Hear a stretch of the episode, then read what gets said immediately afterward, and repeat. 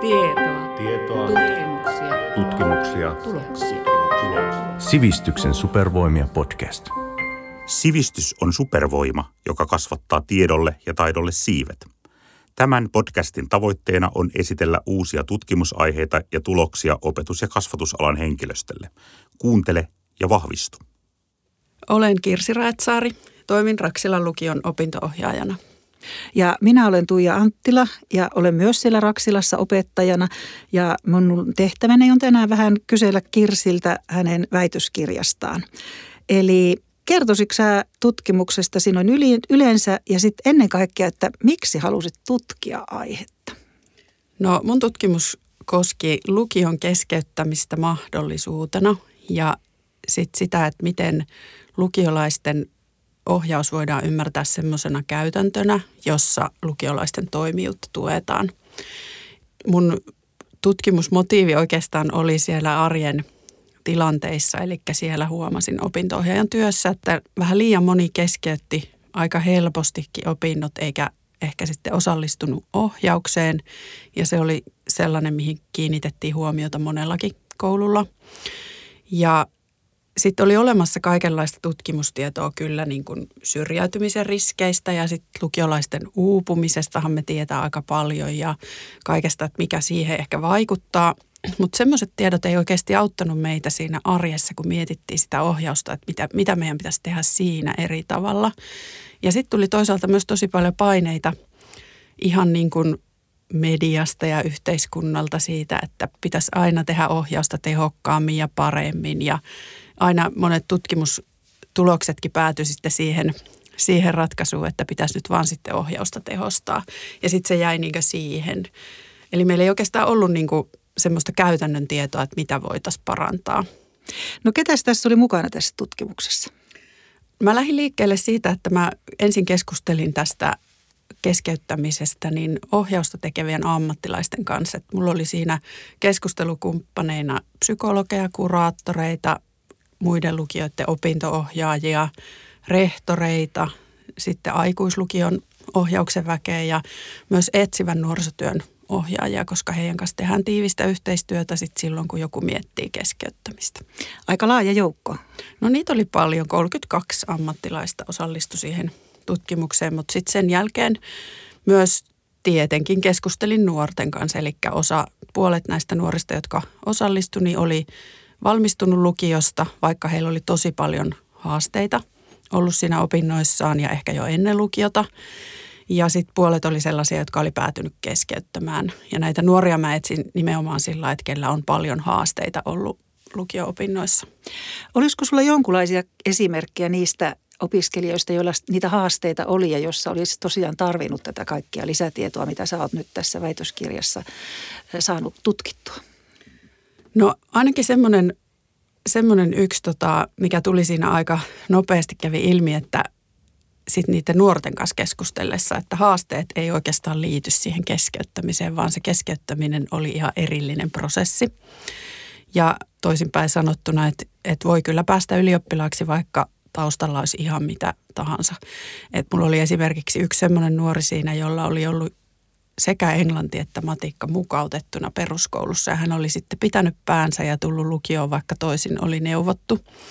Ja hän oli sen tyyppinen opiskelija, että hän otti kaiken mahdollisen tuen vastaan, mitä oli saatavilla ja hän aktiivisesti itse niin kuin siihen sitten käytti paljon aikaa ja panosti siihen opiskeluun. Ja hänen motiivi oli se, että hän halusi, että hänen lapsillaan olisi akateeminen äiti. Ja tota, tämä oli hänellä sitten, hän, hän valmistui ylioppilaaksi, eli se kantoi ihan loppuun asti. Oliko tämä sun mielestä yllättävää, kun no, sä tähän törmäsit? Tai oliko jotain yllättävää tai sellaista, mitä et tosiaankaan olisi ottanut? No ehkä just se oli yllättävää, että itsekin olin kyllä ajatellut, että aika suoraviivaisesti niin, että jos on paljon haasteita, niin sitten helpommin ehkä keskeyttää. Mutta sen kyllä opin tässä hyvin nopeasti, että, että ne on kaksi erillistä prosessia. Ja sitten ehkä myös sen, että me koulussa tiedetään itse asiassa aivan murtoosa siitä nuoren tilanteesta, että meille näyttäytyy vain se opiskeluelämä ja monesti myös nuoret ehkä rajaa sitä sillä että he ei niin kuin puhukaan niistä muista asioista, vaikka sitten kuitenkin ehkä siihen opiskeluun on vaikuttamassa ihan tosi paljon muutenkin heidän arkeensa liittyvää. Ja toisaalta sitten toinen oli ehkä semmoinen, että nuoret ei, ei siis osallistu ohjaukseen, jos he ei näe sille tarvetta. Et se oli semmoinen, mikä oli semmoinen oikeastaan herätys, että siihen meidän täytyy niin kuin rakentaa semmoista vähän toisen tyyppistä ymmärrystä, että meillä on hirveän vahva usko itsellä siihen ohjaukseen, että nyt kun me vaan mahdollisimman paljon sitä tarjota ja sitä on tarjolla, niin se auttaa, mutta se ei meekään niin, vaan meidän täytyy myös nähdä se, se nuorten niin tarve, että mihin he tarvitsevat sitä ohjausta ja minkälaista ohjausta. Eli tuo oli varmaan aika tärkeä havainto sitten tässä tutkimuksen yhteydessä ja aika avaava. Kyllä, niin kuin oman työn kannalta niin Joo. ehdottoman tärkeä. No tuota, sulla oli taustalla subjektitieteellinen teoria, niin miten tämä subjektitieteellinen teoria, sä voisit sitä ihan pikkasen avata ja sitten eniten mua kiinnostaa ja ehkä kuulijoitakin, että miten se antaa niitä välineitä ohjaukseen. Eli, eli miten sitä voi sitten hyödyntää niin kuin sen toimijuuden tukemiseen, joka oli niin kuin yksi tärkeä ö, tavoite. No subjektitieteellisen psykologian näkökulmasta niin kuin ehkä oleellisin juttu on se, että katsotaan kaikkia ilmiöitä niin kuin sen toimijan itsensä perspektiivistä. Ja mä käytän tätä perspektiivisanaa siksi, että se on vielä eri asia kuin näkökulma. Meidän on helppo niin kuin aina kuvitella tietävämme, mikä on jonkun toisen ihmisen näkökulma, mutta sitten kun mennään oikeasti tarkastelemaan sitä hänen perspektiiviä. Eli sitä voisi verrata siihen, kun niin kuin vaikka luonnossa katsoo jotain maisemaa. Ja jos haluaa nähdä se samalla tavalla kuin toinen näkee, niin täytyy mennä siihen viereen. Eli silloin me niin kuin me keskustellaan niin paljon ja sellaisista asioista, että me päästään siihen samaan käsitykseen, joka sillä toimijalla itsellään tai lähelle samaan käsitykseen, joka toimijalla itsellään on siitä hänen tilanteestaan. Ja meidän pitää huomioida sitten myös muu kuin se ihan semmoinen tiiviisti psykologinen toimijan yksilö. Meidän pitää huomioida siinä, että miten hän näkee sen oman ympäristön ja ne olosuhteet, missä hän toimii. Kuinka ö, vaikeaa tai helppoa sun mielestä oli tämä vaihe silloin, kun sä olit niiden ohjattavien kanssa? Tai minkälaisia haasteita siinä, siinä perspektiivin löytämisessä tuli esiin, tai tuliko? No ehkä siinä tutkimuskeskustelussa se oli yllättävän helppoa, koska siihen hän pystyy kirjoittamaan semmoisen keskustelurungon. Ja siinä sitten tietenkin, kun opiskelijan tai sen nuoren kanssa siinä keskusteltiin, että, että nyt mä haluan niin kuin mahdollisimman paljon tietää siitä sun ajattelutavasta, niin se oli niin kuin ehkä erilaista, mutta mä oon sitä mieltä, että sitä, sitä voi kehitellä vähän eteenpäin ja, ja siitä saa muodostettua semmoisen niin ohjauksen, ohjauskeskustelun menetelmän. Että siinä on kuitenkin semmoisia tietyn tyyppisiä kysymyksiä, joita voi kysyä, että pääsee lähelle sitä. Siinä itse asiassa haetaan sen – toimijan perusteluja, että millä tavalla hän perustelee sitä omaa toimintaa ja niiden perustelujen kautta päästään sitten näkemään, että millä tavalla hän kokee vaikka siinä ympäristössä olevia mahdollisuuksia. Niin niiden perustelujen etsiminen keskustelussa on kyllä semmoinen asia, mitä voidaan myös ohjauksessa tehdä. Ja varmaan kannattaisi tätä sillä tavalla tosiaankin laajentaa, että näin opettajana ja ryhmäohjaajana, niin kyllähän mä näen, että tuolle on ihan tarvetta – tavallisen ryhmän ohjauksessakin ja, ja opiskelijoiden erilaisuuden ymmärtämisessä. Kyllä varmasti ja se, se onkin mulla yksi tavoite, että sitä ehkä pitää, pitää tässä vielä kiteyttää ja myöskin näen, että ihan missä tahansa ohjauksen työssä, että olisi sitten vaikka just siellä nuorisopuolella tai työkkärissä tai missä mm, tahansa ihmisten aivan. kanssa keskustellaan, niin, niin se toimintaperusteiden ymmärtäminen on kyllä tosi tärkeä avain siihen toisen ihmisen ymmärtämiseen. Eli tuota, tästä on selkeästi siis hyötyä niin kuin ammattilaisille niiden opiskelijoiden lisäksi. Eli Kyllä. toisille työkalu ja toisille sitten tuota, sitä toimijuuden tukemista. Just näin, eli opiskelijahan siinä keskustelussa, niin hänellä on mahdollisuus laajentaa sitä omaa perspektiiviä, sit kun hän saa uusia ideoita ja, ja se ohjaajan tarkoituskin on siinä sitten niin kuin keskustella, että miten muuten voisi nähdä niitä asioita ja olisiko jotain, mitä se opiskelija vielä ei ehkä näe ollenkaan. Niin, eli se opiskelijan itsetuntemuskin Kyllä. itse asiassa pääsee niin kuin tuetusti kasvamaan Kyllä. ja kehittymään. No millaista sitten on olla opettaja tutkijana? No opettajalle tai opintoohjaajalle niin tutkimus antaa kyllä semmoisen, tai se semmoinen tutkiva ote siihen omaan työhön, niin antaa kyllä valtavasti voimavaroja ja se lisää työn imua, koska saa uusia ajattelutapoja ja teoreettisia välineitä ja se oma arki aivan merkittävästi niin kuin muuttuu, koska se siinä kuitenkin sitten niin kuin oppii tarkastelemaan niin eri tavalla. Ja sitten mä oon kyllä huomannut, että myös omassa oppilaitoksessa on paljon niin kuin tehtävissä sillä, että jos sitä tutkivalla otteella lähestyy niitä käytänteitä, niin on mahdollista sitten, että koko oppilaitos hyötyy ja myös opiskelijat voi hyötyä, mikäli sitten niin kuin yhteisesti sovitaan siellä oppilaitoksessa, että miten niitä tuloksia hyödynnetään. Että kyllä se sitten säteilee, mutta että itselle ehkä niin kuin menetelmällinen ja kaikki tämmöinen niin kuin laajentunut ymmärrys, niin kyllähän se niin kuin antaa virtaa sitten tehdä sitä omaa työtä ja sitten huomaa sen, että miten se teoria voi tukea sitä arkea ja miten arki tukee teoriaa, että ne kulkee käsi kädessä, niin, niin, niin se on kyllä ollut tosi motivoimaa. Toisaalta se on myös vaikeaa, koska mm-hmm. sitten, sitten siitä tutkimus kohteesta tai tutkimusaiheen ääreltä, niin ei voi koskaan poistua, että siinä, siinä sitten niin kuin ollaan. Ja tota, kirjoittaminen, mikä tässä tutkimukseen oleellisesti liittyy, niin kirjoittamiseen liittyy semmoinen, että täytyy tavallaan osata tehdä semmoinen pysäytyskuva siitä arjesta, että kun se koko ajan kaikki muuttuu ja kehittyy, niin sitten se, että mitä valita siihen, että mitä nyt tällä hetkellä kirjoittaa, niin se on myös yksi pohdinnan paikka. Sitä mukaan, kun kun tuota teit tätä tutkimusta ja sulla oli niin kolme artikkelia, niin huomasitko sä omassa työssäsi jo niin kuin pääsevän sen tutkimuksen imuun ja, ja niin jotenkin konkreettisesti niin kuin muuttuko sulla matkan varrella myös oma ohjaaminen? Joo, kyllä huomasin ja, ja se olikin tosi motivoivaa myös se, että pysty keskustelemaan niistä tuloksista koko prosessin ajan, että väitöskirjojahan voi tehdä kahdella tavalla, että voi tehdä semmoisen monografian tai voi tehdä näitä artikkeleita. Ja sitten artikkeleissa on kyllä se etu, että kun sieltä aina joku tulos julkaistaan, niin sitten sen tuloksen ympärillä voi käydä sitä keskustelua ja suunnata niitä seuraavia vaiheita.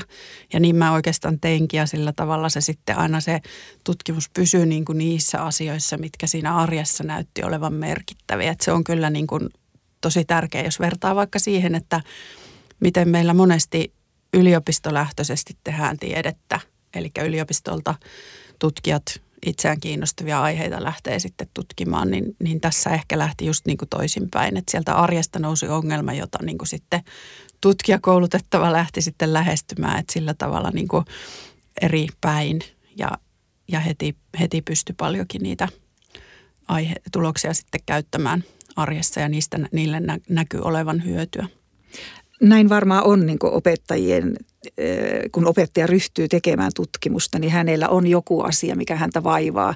Eli, eli tuota, ihan omasta kokemuksesta voin sanoa, että ihan sama tilanne, että sitten halusi saada niin selväksi sitä, että mikä se on se ilmiö ja miten siihen voisi vaikuttaa. Että tämä on varmaan niin se isoin ero silloin, jos on opettajatutkijana ja sitten on, on niin kuin tutkija-tutkija. Kyllä ilman, että vähättelisin opettaja tutkijana. Kyllä. Kyllä opettajakin tutkijana joutuu olemaan tutkija, mutta juuri se ehkä niin kuin se, miten se koulukontekstista niin kuin nousee se aihe. Aivan. Varmasti suurimmalla osalla. Ja nykyisin tieteessä tosi paljon pohditaan sitä vaikuttavuutta, niin kyllähän tällä tavalla niin kuin aika vaikuttavaa tutkimusta sitten pystytään tekemään. Hmm. Ja tämä varmaan on myös helpompi viedä sitten eteenpäin niin kuin koulumaailmaan, kun opettaja on tai tutkija on itse sieltä koulumaailmasta. No sekin on totta, että siellä, siellä käytännön sisällä nyt kun mähän tutkin sitä ohjauksen käytäntöä, niin siellä, siellä tota, niin pystyttiin sitten yhdessä niin kuin miettimään, että mitä näistä tuloksista on – hyötyä. Ja silloin se olisi ollut ihan eri asia, jos oltaisiin ihan joku erillinen keskustelu tuotu jostakin vaikka uudesta tutkimustuloksesta, niin nyt se ei olisi tavallaan niin kuin liittynyt siihen meidän arkeen, mutta nyt se liittyy meidän arkeen. Ja se, mitä mä lähdin siinä sitten ensimmäiseksi ehkä, tai, tai ehkä semmoisena niin ylemmän tason käsitteenä miettimään, niin sitä koko koulu ohjaa ajatusta, joka on ollut opetussuunnitelman perusteissa jo tosi kauan, 2003 vuodesta saakka, mutta mun tuossa tutkimusaineistossa sitten niin kävi selville, että ammattilaiset, jotka ohjausta tekee, niin kokivat sen niin, että se on vielä semmoinen kaukainen tavoite. Ja se oikeastaan herätteli mua sitten siihen, että sitähän täytyy voida jotenkin jäsentää, että jos se ei toteudu ja se siellä opetussuunnitelmassa lukee. Ja sillä tavalla sitten lähin sitä miettimään eteenpäin ja, ja siinä on paljon just kyse siitä, että onko ohjaustyötä suunniteltu yhteisesti oppilaitoksessa ja onko siitä yhteinen käsitys, että mitä kaikkea se tarkoittaa. Ja näihin pääsi justiin hyvin käsiksi, kun oli itse sitten sitä, sitä siinä samassa käytännössä tutkinut. Hmm. Ja tavallaan se, että mitä opetussuunnitelmassa lukee, niin sehän ei aukee niin kuin kaikille automaattisesti samalla tavalla. Mm. Niin kuin just tuo, että koko koulu ohjaa, niin mitä se on. Tai nyt on ollut kriittistä kommenttia esimerkiksi näistä itseohjautuvuudesta ja ilmiöoppimisesta ja muuta, niin senkin voi käsittää niin kuin, ja on tullutkin tuolla keskustelua, että se on, osa on käsittänyt väärin ja sitten on toisaalta vähän syyllistetty opettajia, että te ette ole tajunnut, mitä se tarkoittaa. Eli eihän se riitä, että on tavallaan tuollainen ajatus, jos sitä ei avata. Aivan. Ja se tuli tässä kyllä tosi konkreettisesti sitten niin esille. Ja, ja kun näissä tutkimuskeskusteluissa me lähdettiin ammattilaisten kanssa siitä liikkeelle, että mitä se lukion keskeyttäminen tarkoittaa ja huomasin heti siinä alkumetreillä joka ikisessä keskustelussa, että siitä oli lähes yhtä monta käsitystä kuin oli keskustelijaa. Minkälaisia esimerkiksi? No siellä esimerkiksi tota, osa, osa mietti sitä, että onko se keskeyttämistä, jos vaihtaa koulua. Se oli ehkä semmoinen tyypillisin keskustelu. Tai sitten onko se nyt keskeyttämistä, jos on joku selkeä suunnitelma, että sitten niin kuin, että vaan lopettaa se, että, tämä, että mitä eroa lopettamisella ja keskeyttämisellä ja tämän tyyppisiä. Ja sitten tuli aika äkkiä puheeksi ne, että voiko jonkun erottaa ja pitäisikö joku erottaa ja pitäisikö meidän suositella sitä keskeyttämistä jollekin vai onko se semmoinen, mitä ammattilaiset ei voi tehdä. Ja siitä oli todella paljon keskustelua, siis ihan sen sanan keskeyttäminen tai lukion keskeyttäminen ympärillä. Ja meillähän tilastoissa – sitä tilastoidaan niin, että negatiivisella keskeyttämisellä tarkoitetaan semmoista, että opiskelija keskeyttää ja hänellä ei ole sitä seuraavaa suunnitelmaa. Ja sitten positiivisella keskeyttämisellä tarkoitetaan just sitä koulun vaihtoa tai toiseen, heti toiseen paikkaan siirtymistä.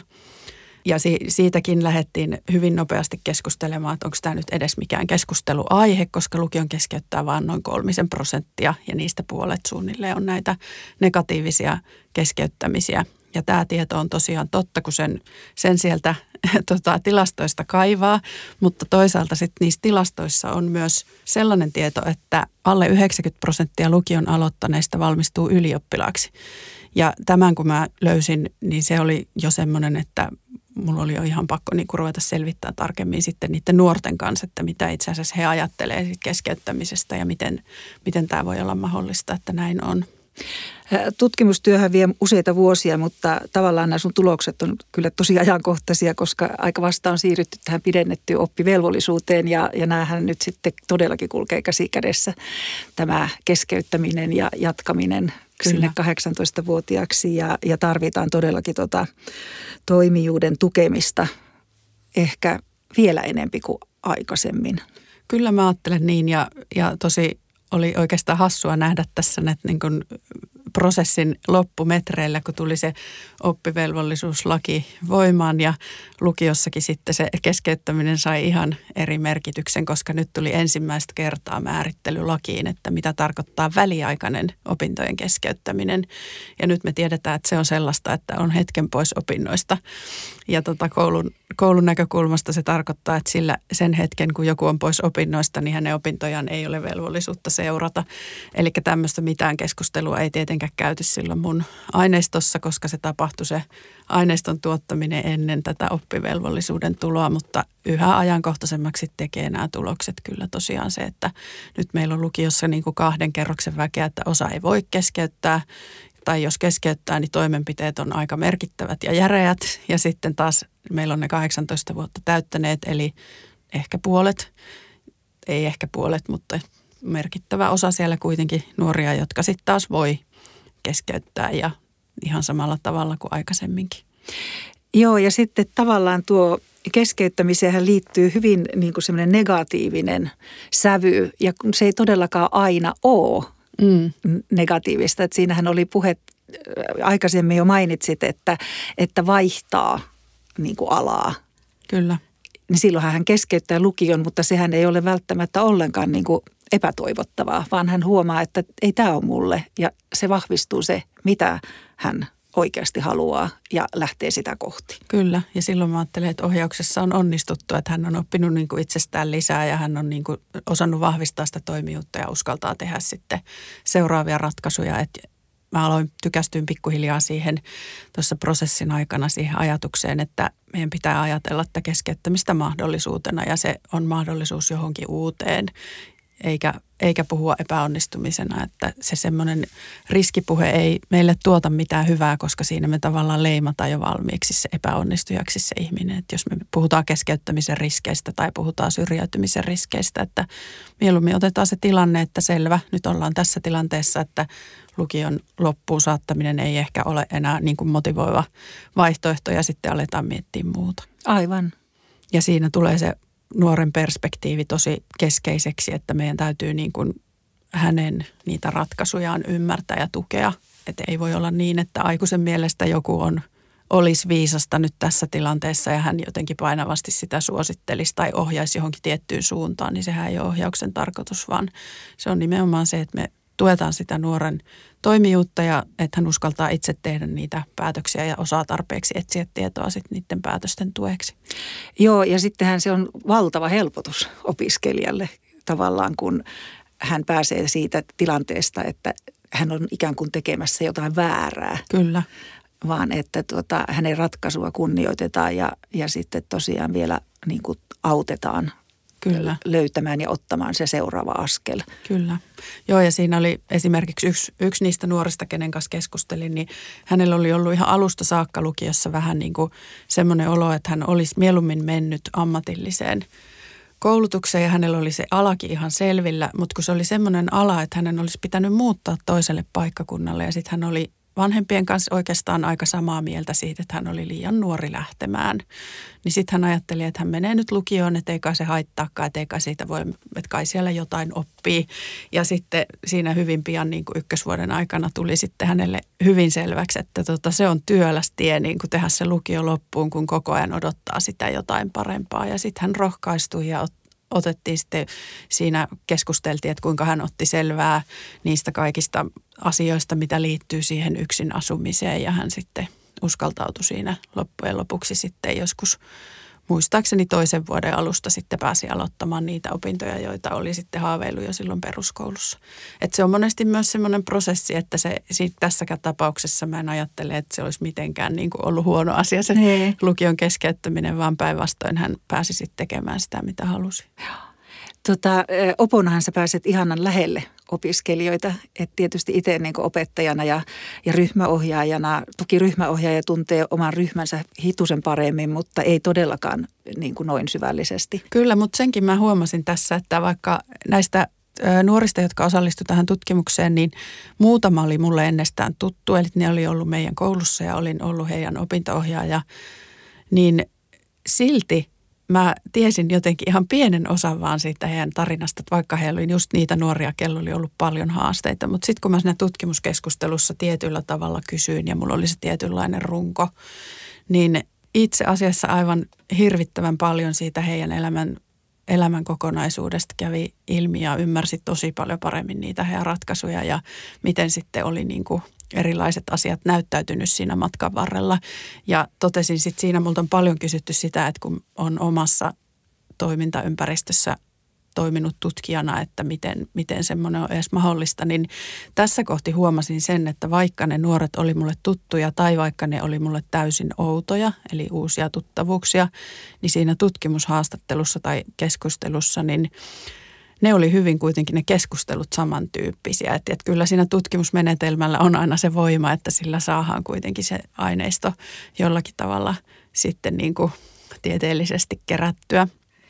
Ja se ei vaikuttanut mulla, mulla mielestäni tässä niin kuin tähän aineistoon, että päinvastoin just näitä tämmöisiä huomioita tein, että kuinka paljon enemmän sit sain tietää Toihan antaa tavallaan toivoa sille, että, että kun tätä haluttaisiin lähteä laajentamaan koska mun mielestä tämä on aika oleellinen osa siis opettajille ja mm. ryhmäohjaajille, niin, niin tuota, olipa lukio tai sitten peruskoulu, jossa on ö, luokanvalvojat. Että olisi joku sellainen tavallaan niin kuin apuväline, jolla olisi mahdollista saada niin kuin enempi sitä tietoa niistä opiskelijoista ja ymmärtää sitten sitä heidän, Mm. heidän perspektiiviään. Eli siinä varmasti jotain jatkokehittelyn paikkaa, mistä ehkä voidaankin siirtyä siihen, että mitä pitäisi tutkia lisää tai mitä pitäisi tällä tiedolla tehdä lisää eteenpäin. No tämän lisäksi, että kiteyttäisiin nyt näitä menetelmiä, mitkä on tässä nyt hyväksi havaittu, niin tota, kyllä mä ajattelen, että meillä on vielä niin kuin tässä omassa tutkimuksessani iso aukko jäi siihen, että mulla ei ollut tässä opettajia mukana. Ja opettajat kuitenkin tekee ison, ison, ison osan siitä koulun ohjaustyöstä monella tavalla. Siis en, mä en tarkoita, että he tekisivät mitään niin kuin ylimääräistä, vaan siinä opetustyössä ja siinä päivittäisissä kohtaamisissa. Ja se, siis me ei oikeasti tiedetä kauheasti siitä, että mitä kaikkea se koko kouluohjaa voisi tarkoittaa niin kuin opettajan perspektiivistä. Ja mun mielestä pitäisi nyt sitä niin kuin selvittää, että millaisena mahdollisuutena opettaja näkee sen ohjauksen siinä omassa työssä, kun se siellä opetussuunnitelmassa sanotaan, että hänen pitää siihen ohjaukseen osallistua. Ja opettajat on kuitenkin tällä hetkellä tosi kuormittuneita ja on todella paljon sitä erilaista sälää siinä opetustyössä ja mitä siihen jo liittyy. Kaikki digitaaliset ratkaisut ja monenlaiset niin kuin – muutokset, mitä tässä on nyt ollut viime aikoina ja kaikki pitää aina huomioida siinä ja aina pitää itseä kehittää ja aina pitää opetella uutta ja tehdä lisää ja eri tavalla. Ja sitten tulee kaikki tämä epävarmuus vielä, niin kuin vaikka mitä tekniikkaan liittyy, niin monelle se on sellainen, että, että se, sekin kuormittaa. Että kyllä mä ajattelen, että se ohjaus ei saisi olla semmoinen, mikä on yksi ylimääräinen lisää siihen kaiken niin kuin kuorman päälle, että se pitäisi jotenkin osata artikuloida sillä että, että mitä se niin kuin oikeasti tarkoittaa ja mikä se on se opettajan faktinen mahdollisuus osallistua siihen ohjaustyöhön sillä tavalla, että opettaja kokisi, että se on ihan mahdollista. Ja, ja mä ainakin näen, että, että sitten kun se toimii, niin sehän on opettajalle rikkaus. Niin. Se oppia ymmärtämään sen opiskelijan niin kuin näkö, tai ei puhuta nyt näkökulmista, vaan perspektiivistä, että tota, hän ehkä alkaa lukea sitä opiskelijaa sitten ihan erillä tavalla ja mm. oikeasti voi myös tukea toisella tavalla, Kyllä. kun näkee sen kokonaisuuden. Kyllä.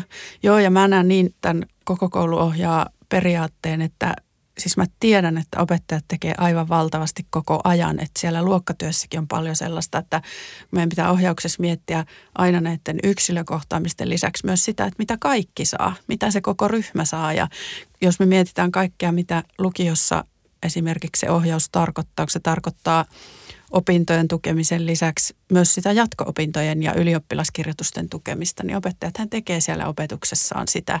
Kaikki opettaa jollakin tavalla sitä oman aineen opiskelutaitoja ja jokainen kertoo, minkälaiset ne ylioppilaskokeet tulee olemaan ja mitä kannattaa opiskella, että niissä pärjää. Ja kyllä sinne opetukseen sisältyy varmasti myös niitä tulevaisuuden näkökulmia, että mitä tällä tämän aineen osaamisella voi tehdä tulevaisuudessa ja mihin töihin se liittyy ja mihin jatko-opintoihin se liittyy. Että jotenkin sen kiteyttäminen, että opettajat ei kokisi sitä semmoiseksi niin kuin joksikin erilliseksi, että siihen tarvittaisiin joku erillinen aika. Et ryhmänohjaajalla toki on se erillinen mm. aika kohdata niitä omia opiskelijoita ja se on eri asia ja siihen täytyy myös olla ryhmänohjaajalla, just niin kuin ollaan puhuttukin tässä, niin semmoisia välineitä, jotka on helppoja käyttää, jotka on helppo lähestyä, että ei tarvitsisi taas olla jotain ylimääräistä ja uutta. Ja vaikka ryhmäohjaaja tapaa kasvokkain jokaisen opiskelija erikseen, niin niin onhan se järkevää saada niin kuin mahdollisimman paljon tietoa siinä rajatussa ajassa. Kyllä. Ja että, se... että, tuota, että ei se ole sitten semmoista tavallista jutustelua, millä on paikkansa siinäkin, että tulee tavallaan niin tutummaksi ja rennommat välit, mutta tuota, että saataisiin niin ihan oikeasti sitä sellaista tietoa, mikä, mikä vie eteenpäin sitten Kyllä. haasteiden yhteydessä esimerkiksi. Niin ja ehkä myös semmoinen niin kuin jos nyt käytetään tätä muodikasta tehokkuusajattelutermiä, että jos meillä on lyhyt kohtaaminen, niin miten me saataisiin lyhyessä ajassa kuitenkin keskusteltua niistä asioista tai sille tasolle se keskustelu, että siitä olisi sitten hyötyä niin.